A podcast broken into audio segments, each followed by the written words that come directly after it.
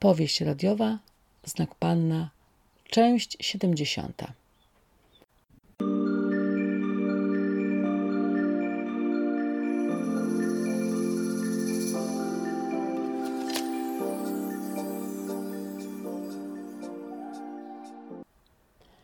Marta szperała w internecie uparcie i coraz bardziej była przekonana, że ma do czynienia z sytuacją raczej dziwną. Ruda, jak wszystko na to wskazywało, była utalentowaną charakteryzatorką, ale jednocześnie otaczała się dziwnymi ludźmi.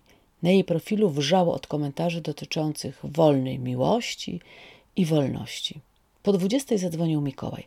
– Pani Marto, dopiero wychodzę z komisariatu. Mają nagrania. I jest czarno na białym, jak to wszystko wyglądało. Oni tylko nie mogą zrozumieć, skąd u Rudej te obrażenia.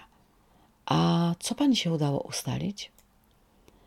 Marta zdała relację Mikołajowi ze swojego śledztwa i kiedy wypowiedziała wszystkie słowa, coraz bardziej słyszała sens wypowiadanych fraz. W zasadzie nie miała już wątpliwości, że Ruda wykorzystała moment i sfingowała skutki tego zdarzenia. Umówili się więc z Mikołajem, że spotkają się nazajutrz i przyjrzą się sprawie, a może razem też pójdą na policję. Może i ich zainteresuje ten zbieg okoliczności. Marta poczuła się wyczerpana. Cudze problemy potrafiły ją wypalić.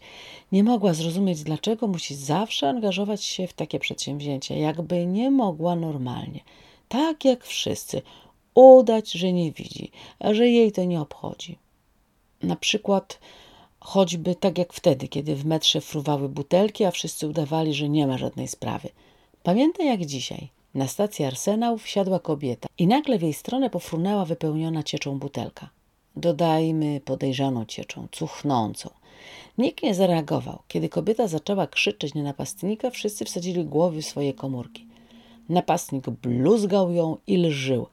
A obecni tam licznie mężczyźni byli głusi i niemi. I tylko Marta wstała z siedzenia, stanęła obok kobiety i ryknęła na napastnika. Ryknęła tak, że się na chwilę uspokoił i postraszyła go, że jeśli nie będzie grzeczny, to wezwie policję. Marta nie potrafiła przejść obojętnie koło czyjejś krzywdy i nie pozostawała obojętna na cudzy los. A teraz sprawa Mikołaja znów uświadomiła jej, że świat nie jest czarno-biały i że nie zawsze wszystko jest na takie, jakie wygląda. I nagle ją olśniło. Do głowy przyszła Brigitte. Może i Brigitte, jak Ruda, ma jakiś sekret, który pcha ją do robienia tego, co ostatnio czyni. Marta zaparzyła kawę mimo późnej pory i zaczęła skrupulatnie wynotowywać sobie wszystkie zdarzenia. Zdarzenia, sprawcą których była Brigitte. Po jakiejś godzinie jej oczom ukazała się mapa myśli z rozpisanymi ciągami zdarzeń. Już na pierwszy rzut oka było widać, że w życiu Brigitte jest jakaś powtarzalność. Powtarzalność prowadząca do konfliktów.